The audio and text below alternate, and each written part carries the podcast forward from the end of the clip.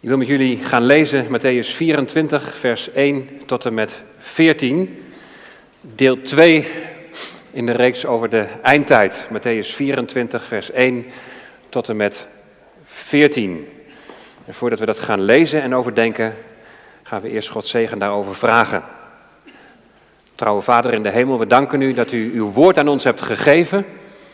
En we willen bidden, Heer, wilt u tot onze harten spreken? Wilt u wijsheid geven bij het uitleggen? Wilt u openheid geven bij het verstaan? Heer, wilt u tot uw doel komen? En dat inderdaad uw heerlijkheid in en door alles heen zichtbaar zal zijn. Dat bidden we uit genade in Jezus' naam. Amen. Goed, we lezen Matthäus 24 vanaf vers 1.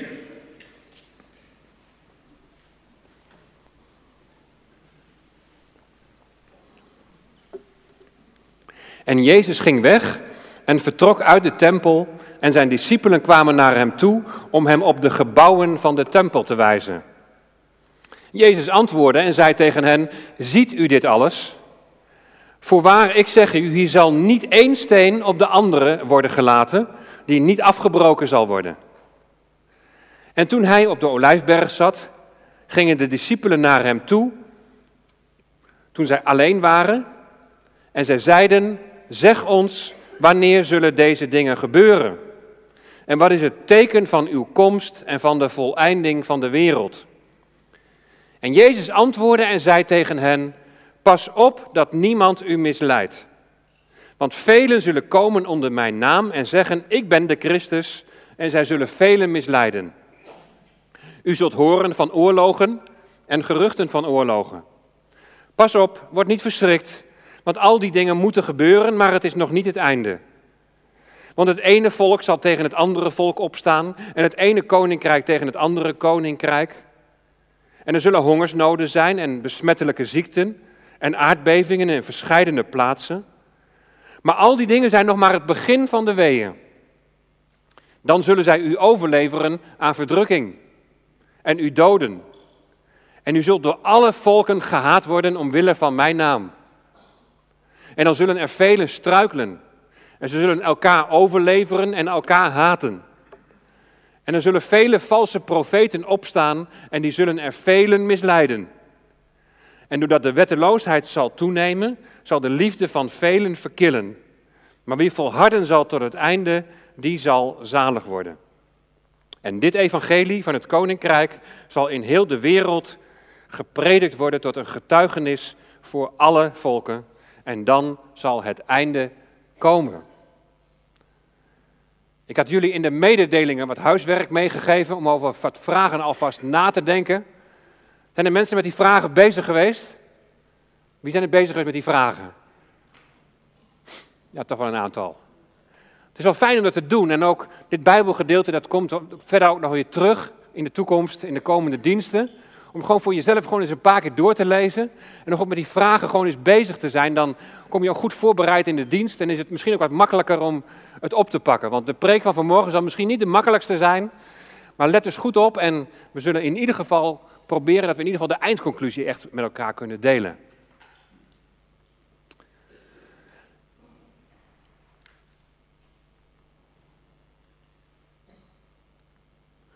De vorige keer hebben we als inleiding Matthäus 23, vers 37 tot en met 4, vers 2 gelezen.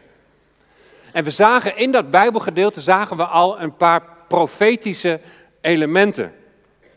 En daarmee bedoel ik elementen die iets van de toekomst aanduiden.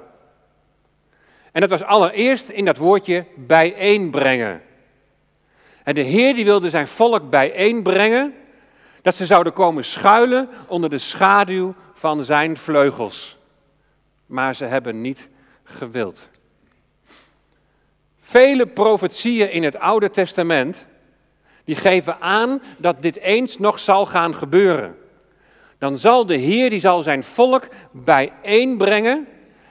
En ik denk dat we daar nu de voortekenen al van zien in de vele Joden die terugkeren naar Israël.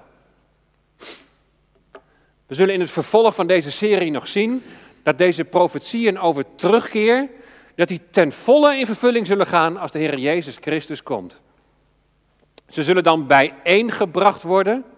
En dat niet alleen, Wat zeker net zo belangrijk is, ze zullen geestelijk tot herstel komen. De geest van de genade die zal over hen worden uitgegoten. Verder zagen we de vorige keer het profetische ook in het woordje totdat. Jullie zullen mij vanaf nu niet meer zien, zegt Jezus. Hij weet dat zijn weg leidt naar het kruis, dat zijn weg leidt naar Golgotha. Maar dan volgt het totdat. Met andere woorden, het is geen blijvende situatie. Geen blijvende afwezigheid. Er zal een moment komen dat Jeruzalem zal roepen: gezegend hij die komt in de naam van de Heer. De intocht in Jeruzalem, die is daar al een voorvervulling van. Maar straks, dan zegt Zacharia, zullen zijn voeten staan op de olijfberg.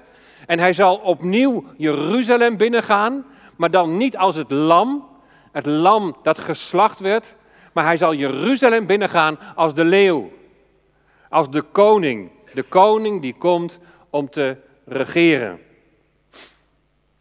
Nou, het afwijzen van Jezus bij zijn eerste komst heeft het gevolg dat de tempel zal worden afgebroken. Geen steen zal op de andere blijven. In Matthäus 23, vers 38 hebben we de vorige keer gelezen. Zie, uw huis wordt als een woestenij. Jeruzalem verwoest. De tempel verwoest. En ook hierin zit een profetische verwijzing naar de toekomst. Het huis, Jeruzalem, de tempel, een woestenij. Want het Griekse woord voor woestenij vinden we ook terug in de gruwel der verwoesting, wat straks nog komt in vers 15. Daar gaan we een andere keer bij stilstaan. Jezus is aan het woord. En Jezus die profeteert. Hij vertelt zijn discipelen wat er zal gaan gebeuren.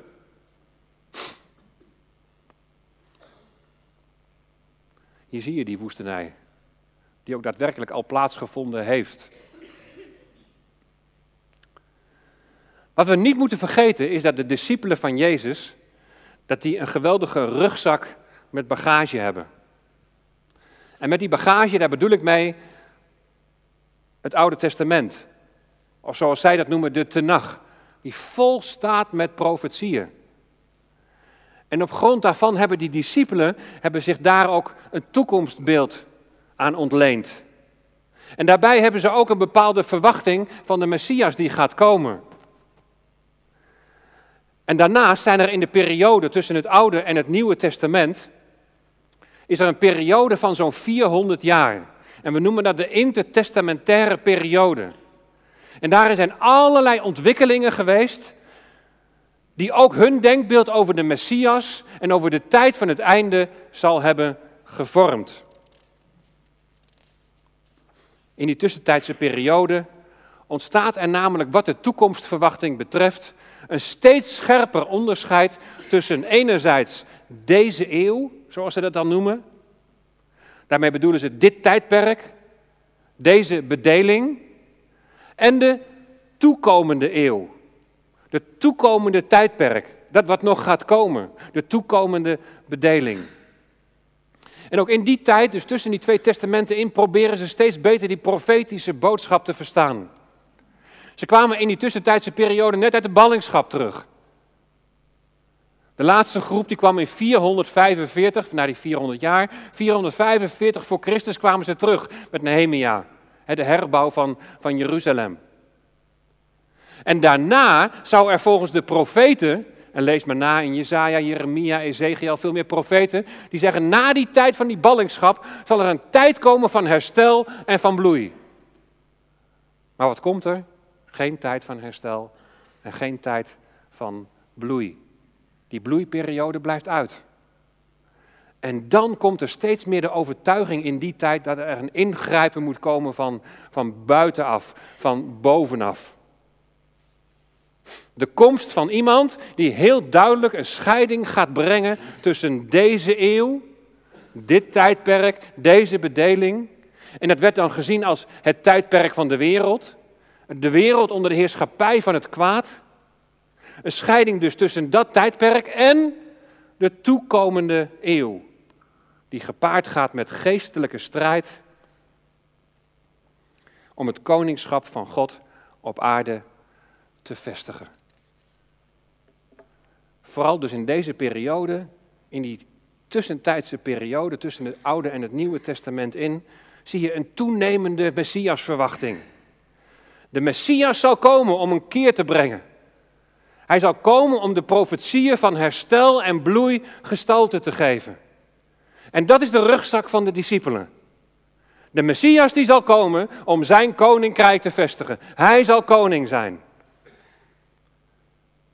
Wanneer zullen deze dingen gebeuren? vragen de discipelen. Dit scenario van verwoesting hadden ze niet verwacht. Ze hebben wel heel veel bagage, maar, maar dit kunnen ze niet plaatsen. Ze begrijpen niets van deze dingen. De discipelen verwachten dat Jezus koning zal worden. Er zal een tijd van herstel en een tijd van bloei zijn. En dat ze zich zo'n rampscenario niet kunnen voorstellen, blijkt al als Jezus vlak hiervoor, als hij nog eens even uitlegt dat hij overgeleverd zal worden, dat hij gedood zal worden en dat hij op de derde dag zal opstaan. En dan staat er geschreven, ze begrijpen niets van deze dingen. En dit woord was voor hen verborgen. Ze begrepen niet wat er werd gezegd. Voor een leidende, een stervende Messias is in hun gedachten geen plaats. Zoals dat ook nu nog geldt voor de orthodoxe Joden. Een belangrijke reden waarom zij Jezus niet als Messias aanvaarden. Nogmaals, de discipelen verwachten herstel en bloei. Kun je je dan voorstellen dat ze even behoorlijk van de leg zijn als Jezus over de tempel zegt dat geen steen op de andere zal blijven? De tempel die staat voor hen gelijk als het regeren van de Messias. Wat krijgen we nu? En dit past helemaal niet in hun plaatje. Ze wijzen Jezus op de gebouwen van de tempel. Hoezo dit huis een woestenij? Je kunt begrijpen dat de discipelen weten, willen weten hoe dit zit. En daarom stellen ze die vraag. Zeg ons wanneer deze dingen zullen gebeuren. Mijn eerste vraag was ook, van waarom zijn die discipelen nou eigenlijk zo verbaasd dat geen steen op de andere zal blijven? Het heeft dus hiermee te maken met die, met die verwachting. Wanneer zullen deze dingen gebeuren? En deze dingen die verwijzen terug naar wat Jezus heeft gezegd. In Matthäus 23, vers 36 zie je de uitdrukking, deze dingen die zie je daar al staan. En dan gaat het over het oordeel over de fariseeën en over de schriftgeleerden. Het oordeel dat zal komen over de herders van het volk die niet goed voor de kudde zorgen. Dan lees Ezekiel daar maar over na. Het staat precies hetzelfde, het oordeel over de herders. En dan zegt God, ik zal één herder over jullie aanstellen, die koning over jullie zal zijn. Daar wordt al geprofiteerd over de Heer Jezus die zal komen. Deze dingen, het huis dat een woestenij zal worden, dat geen steen op de andere zal blijven. Wanneer zullen deze dingen dan gaan gebeuren?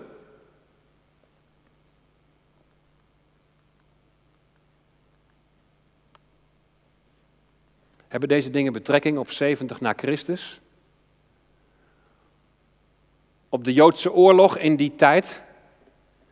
Ik weet niet of je daar wel eens van gehoord hebt, maar de Joodse oorlog, ook wel de Joodse opstand genoemd, die woedde in Judea en Galilea van 66 tot 70 na Christus. Joodse rebellen, aangevoerd door de Zeloten, die kwamen in opstand tegen de Romeinen. En keizer Nero die greep hardhandig in. En in 68 na Christus werd hij opgevolgd door Titus. En deze die verwoestte Jeruzalem. Jullie zagen het plaatje toen straks al eventjes. Hij verwoestte Jeruzalem en de tempel. En de schatting is dat gemiddeld dat zo'n 1 miljoen mensen het leven hebben gelaten. Die afbraak, geen steen op de andere steen, heeft zeker daarop betrekking. Het was gruwelijk. Er zijn verschillende aspecten in de versen 4 tot en met 14 die ook, ook aan die verschrikkelijke dingen doen denken. Maar de vraag is, blijft het nou beperkt tot 70 na Christus? Ziet er niet een diepere laag in die profetie? In vers 29 lees ik immers dat meteen na de dagen van die grote verdrukking de zoon des mensen zal verschijnen.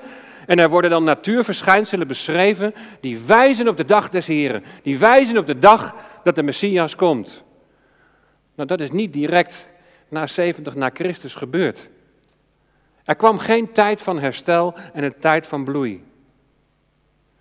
En wat we heel vaak bij profetie zien, dat is dat er een gedeeltelijke vervulling plaatsvindt in en rond de tijd dat de profetie wordt uitgesproken, maar dat een volledige vervulling plaatsvindt op een later tijdstip. Ik herken in ieder geval in Matthäus 24 deels de situatie van 70 na Christus. Maar het gaat in mijn ogen veel verder dan dat. Het tweede gedeelte van de vraag luidt: wat is het teken van uw komst en van de voleinding van de wereld? Dat was ook een vraag. Denken de discipelen bij deze vraag al direct aan de wederkomst? Bij komst denken wij al gauw aan wederkomst. Maar het woord wederkomst staat nergens in de Bijbel. Als je bedenkt dat de discipelen niets hebben begrepen van Jezus' aankondiging, dat hij zal sterven en dat hij zal opstaan, dan zullen ze toch ook helemaal niet gedacht hebben aan een wederkomst. In hun ogen was er immers helemaal geen sprake van een heengaan. Jezus zou koning worden. Hij zou het koninkrijk vestigen. Je zult hoop ik steeds meer gaan inzien hoe belangrijk het is dat je dit Bijbelgedeelte in Matthäus 24 en sowieso de evangeliën, dat je ze gaat lezen door de ogen van de discipelen en dat je ze gaat lezen door de ogen van een eerste eeuwse Jood. Jezus is nog niet gestorven aan het kruis. Er begint zich rond Jezus in de evangeliën, begint zich daar een messiaanse gemeenschap te vormen. En in Matthäus 16 en 18, daar vind je voor het eerst het woordje gemeente, ecclesia. Maar dat het een gemeenschap zal worden, waarbij na de uitstorting van de Heilige Geest, door de inwoning van de Heilige Geest, de gelovige Jood en de gelovige Heiden in één lichaam worden samengevoegd, dat is als Jezus hier spreekt tot zijn discipelen, is dat nog een geheimenis. Een geheimenis wat Paulus veel later zal gaan onthullen. Jezus, de Jood. Hij spreekt hier tot zijn Joodse discipelen. En hij profeteert in overeenstemming met de profetieën uit het Oude Testament, uit de Tenach, aangaande het volk Israël. Gaan we terug naar het tweede deel van de vraag. Wat is het teken van uw komst en van de voleinding der wereld? In het Grieks staat er voor komst staat het woordje parousia. Heb je misschien wel eens van gehoord? Dan heb ik wel parousia gemeenten. Ook binnen de ABC-gemeente, waar wij bij aangesloten zijn, heb je Kama Parousia gemeente. Maar wat betekent nou dat woordje parousia? Het betekent in ieder geval geen wederkomst. Deze term parousia, die wordt in het Nieuwe Testament gebruikt in de betekenis van de aankomst of de aanwezigheid van een hoogwaardigheidsbekleder. Het gaat om de intocht van een heerser. Jezus komt als koning op koninklijke wijze om zijn koninkrijk te vestigen. En zelfs hoef je bij het woordje parousia nog niet eens te denken aan, aan het, aan het, in, in die zin van, van komen. Parousia wijst op de aanwezigheid. Het gaat vooral om de aanwezigheid van de hoogwaardigheidsbekleder. Het gaat om zijn royal presence, om zijn koninklijke tegenwoordigheid. De discipelen dachten helemaal niet aan een wederkomst. Maar hun vraag zou je als volgt kunnen vertalen. Wanneer zal uw koninklijke tegenwoordigheid hier op aarde een feit zijn? Wanneer zult u uw koninkrijk vestigen? Wanneer zult u koning zijn op de troon? Nogmaals, zijn discipelen gaan niet uit van lijden en sterven. Ze gaan niet uit van een wederkomst. Maar wanneer zult u koning zijn? Als Jezus daarna toch sterft, hij sterft op Golgotha aan het kruis. Als hij daarna opstaat uit de dood en hij dan weer verschijnt aan zijn discipelen, dan vertelt hij hen aangaande het koninkrijk en dan komt opnieuw die vraag weer naar boven in Handelingen 1, vers 6. Daar vragen ze namelijk, heren, zult u in deze tijd voor Israël het koninkrijk weer herstellen.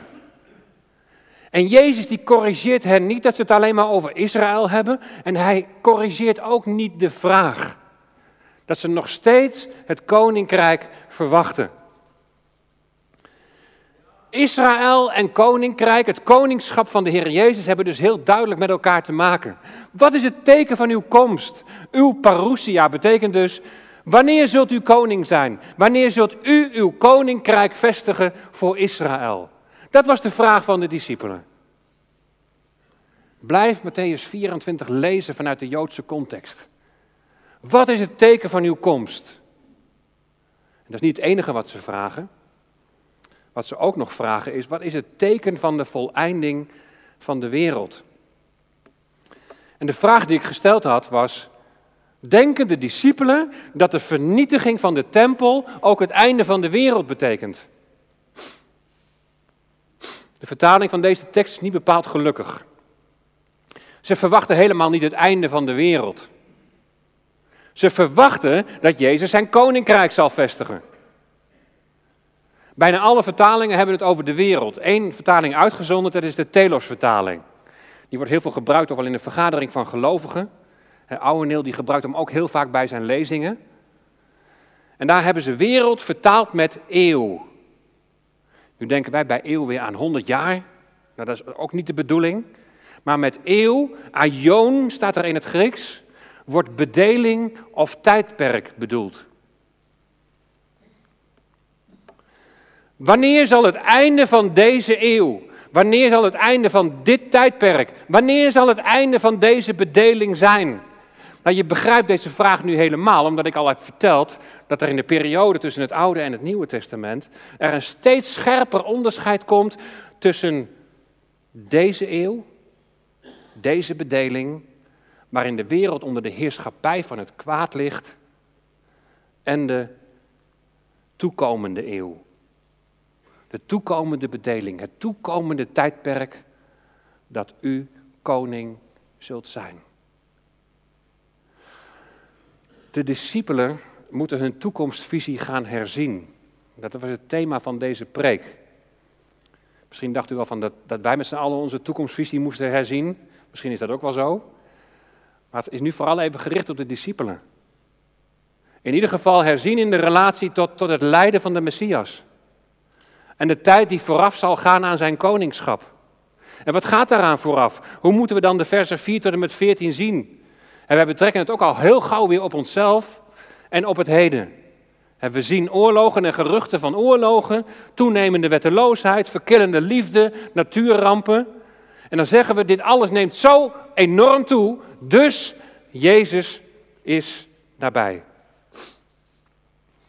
Of dat een juiste conclusie is, dat dat echt in hevige mate toeneemt, dat, dat wordt nog bediscussieerd of dat wel echt zo is. Dat wordt nog wel in twijfel getrokken. Maar door technologische ontwikkelingen is het natuurlijk wel zo dat we het steeds meer horen. Er hoeft aan de andere kant van de wereld maar iets te gebeuren. En het is een paar seconden of een paar minuten en we weten het. We horen van oorlogen en van geruchten van oorlogen. Ik weet nog dat ik in de midden in de nacht de beelden van de Eerste Golfoorlog zat te bekijken. Alsof je in een bioscoop zat of zo, een oorlogsfilm. Maar ook hier moeten we beseffen dat het allereerst gaat over de Joodse toekomstverwachting. De verwachting van het toekomstige koninkrijk. Het toekomstige Messiaanse rijk.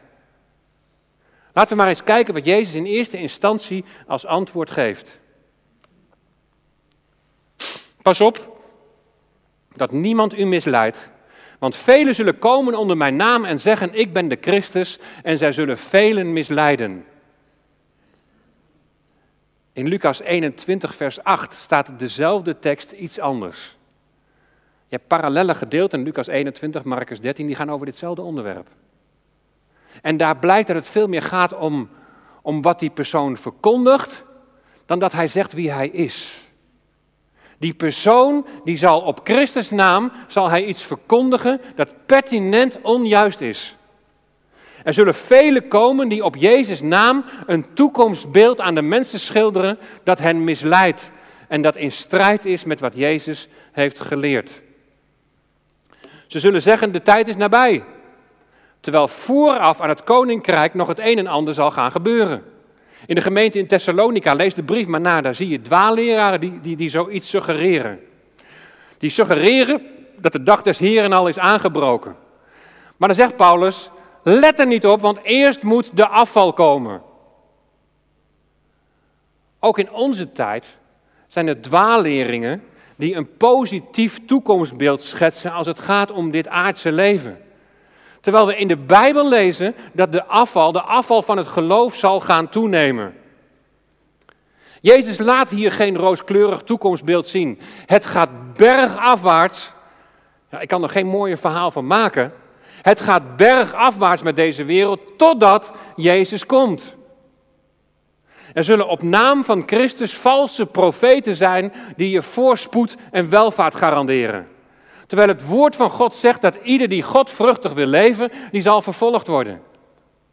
En we zien niet anders in handelingen en de brieven in het Nieuwe Testament. Je zult horen van oorlogen en geruchten van oorlogen.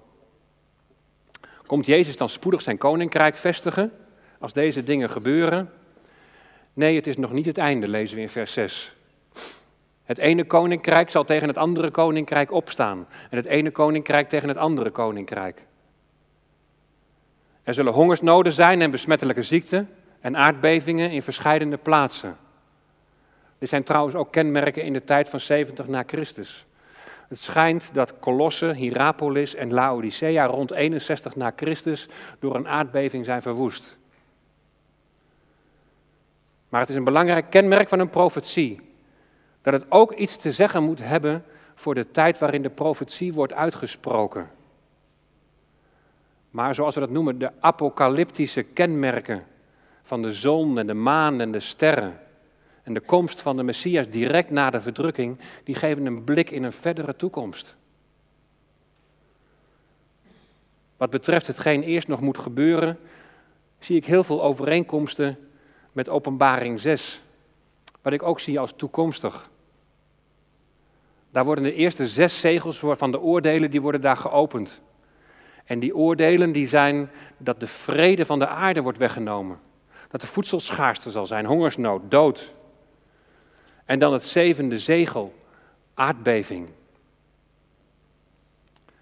Volgens Matthäus 24 zijn al die dingen nog maar het begin van de weeën. Als de weeën beginnen, dan is er nog niet direct de geboorte. Is er nog niet direct de verlossing. Breekt nog niet direct het koninkrijk, nog niet direct Jezus' heerschappij aan. Het is nou maar een beginsignaal dat er iets nieuws zal gaan aanbreken. En weeën nemen hand over hand toe. Maar het is nog niet het einde. Als er af en toe een wee komt, ja, dan waarschuw je nog geen verloskundige. Je moet de tijd tussen de weeën tellen. En als die tijd op een gegeven moment steeds korter wordt, dan weet je. Ik kreeg s'nachts van mijn schoonzoon een appje. En daar stond op drie punt en nog iets. Ik denk, waar heeft hij het over? Midden in de nacht. Dus ik terug. Ik zeg, wat bedoel je? Wat is er aan de hand? Ja, er zit nog maar drie minuten tussen de weeën. Ik zeg, man, dan moet je bellen. Door de hele geschiedenis heen zijn er van die weeën geweest. In 70 na Christus, maar ook daarna. Het pas was nog in het nieuws dat de pest in een reeks van epidemieën aan 25 miljoen Europeanen het leven heeft gekost. Zo zijn er veel meer gebeurtenissen geweest die je zou kunnen koppelen aan wat hier in Matthäus 24 staat. En inderdaad, we horen en zien op verschillende soorten manieren via beeldschermen steeds meer van deze tekenen. En ervaren het ook in ons dagelijks leven dat de wetteloosheid toeneemt, dat de liefde verkeelt. Maar de tijd tussen de weeën zal nog veel korter worden. Nog veel korter dan nu het geval is. Ze zullen in alle hevigheid gaan toenemen. Is het een hele rare gedachte als de versen 3 tot en met 14. En nadat ze een voorlopige vervulling kennen in 70 na Christus en in de wereldgeschiedenis op de dag van vandaag, dat ze uiteindelijk vervuld zullen worden in de eerste drie en een half jaar van de grote verdrukking die over deze aarde zal gaan komen. In vers 19 wordt de uitdrukking verdrukking wordt daar al gebruikt. En dat zeg ik onder andere op basis van Openbaring 6. De vergelijking gaat nog verder, want Jezus die zegt in Matthäus 24 tegen zijn discipelen dat ze gehaat zullen worden om zijn naam. Ze zullen gedood worden. Dat is met de discipelen en met de apostelen ook allemaal gebeurd. Maar we zien het ook in Openbaring 6 weer terug. In Openbaring 6, vers 9 lezen we dat onder het altaar de zielen zijn van hen die geslacht waren omwille van het woord van God en omwille van het getuigenis dat ze hadden. Al deze dingen zijn het begin van de weeën. En het is het einde nog niet. En wanneer zal dat einde komen? Wanneer zal dat einde aanbreken? Als het evangelie van het koninkrijk, het evangelie van het koninkrijk, als dat gepredikt zal worden. Het goede nieuws van de komende koning, die zal komen om zijn koninkrijk te vestigen. Als de parousia werkelijkheid wordt, als de hoogwaardigheidsbekleder, als de koning, als Jezus aanwezig zal zijn in deze wereld om te regeren. En dit evangelie van het koninkrijk zal in heel de wereld gepredikt worden tot een getuigenis voor alle volken. Betrek dit nu eerst eens op de Joden.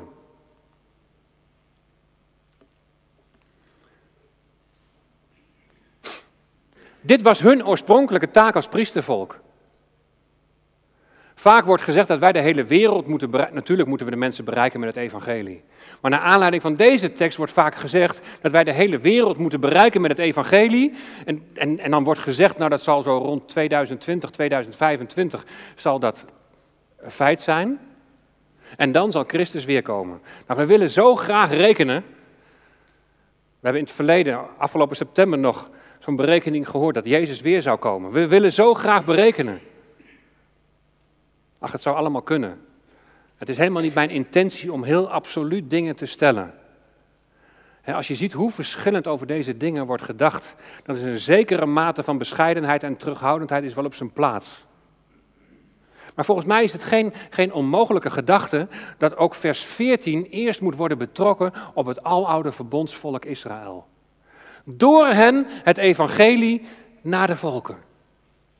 En als dat zal gebeuren, dan zal het einde komen.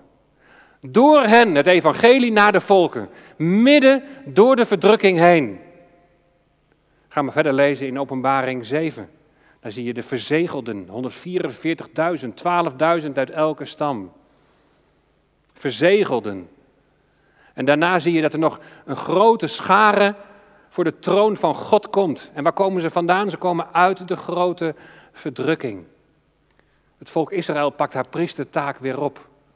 Het evangelie aan alle volken. En dan zal het einde komen. Dan zal het tijdperk, de bedeling van het kwaad, tot een einde komen. Vers 1 tot en met 14 zien we deels vervuld in 70 na Christus. We zien het deels vervuld in, in de wereldgeschiedenis op de dag van vandaag. Met het oog op de Joodse context zou het mij niet verbazen dat met name, de kenmerken, dat met name kenmerken zijn van het eerste deel van die grote verdrukking die nog zal gaan aanbreken. Een verdrukking waarbij we een volgende keer nog eens stil zullen staan. Weet je, over allerlei details kun je van mening verschillen. Maar wat is nu de kern van deze overdenking? Ten eerste, de discipelen die verwachten Jezus als koning en ze verwachten herstel en bloei. Als je de profeten leest in het Oude Testament, dan zou je dat ook verwachten. Conclusie is dat profetieën deels zijn vervuld en dat er nog herstel voor Israël zal komen. De kern van deze overdenking is dat het toekomstbeeld van de discipelen moet worden bijgesteld. En de vraag is, wat is jouw toekomstverwachting?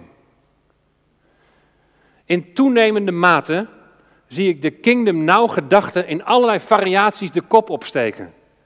De gedachte is, het, is dat wij Gods koninkrijk hier op aarde vestigen door onder andere wonderen en tekenen. En dat op die manier meer land en land veroverd wordt en dat dan Jezus koning zal worden uiteindelijk.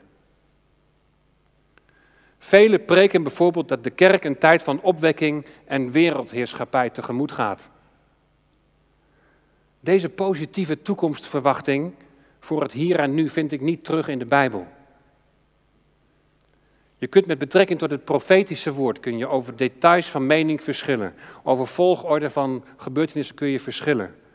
Maar er zal een tijd van afval komen. Dat zegt Jezus, dat zegt Paulus in de brief van de Thessalonicenzen. Oorlogen en geruchten van oorlogen, hongersnoden, aardbevingen. En God grijpt dan in op zijn moment. De grote koning komt met vuur omringd, hebben we gezongen. En daarbij wordt verwezen naar 2 Thessalonicenzen 1, vers 8. En daar staat een hele indringende boodschap. Wanneer hij met vlammend vuur wraak oefent over hen die God niet kennen en over hen die het evangelie van onze Heer Jezus Christus niet gehoorzaam zijn.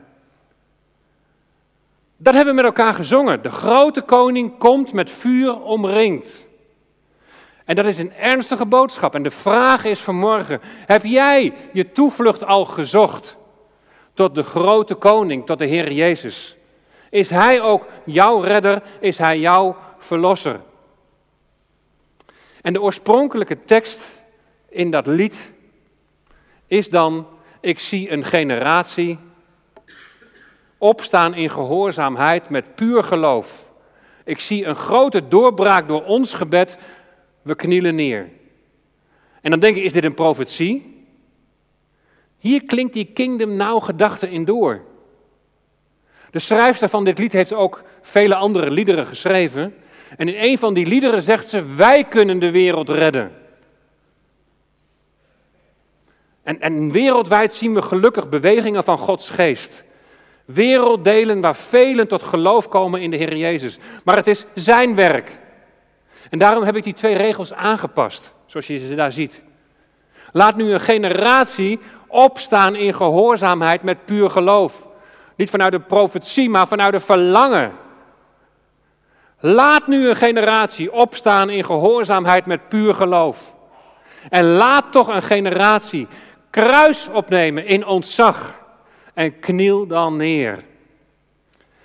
Het eerste, het eerste zie ik als mensgericht opportunisme.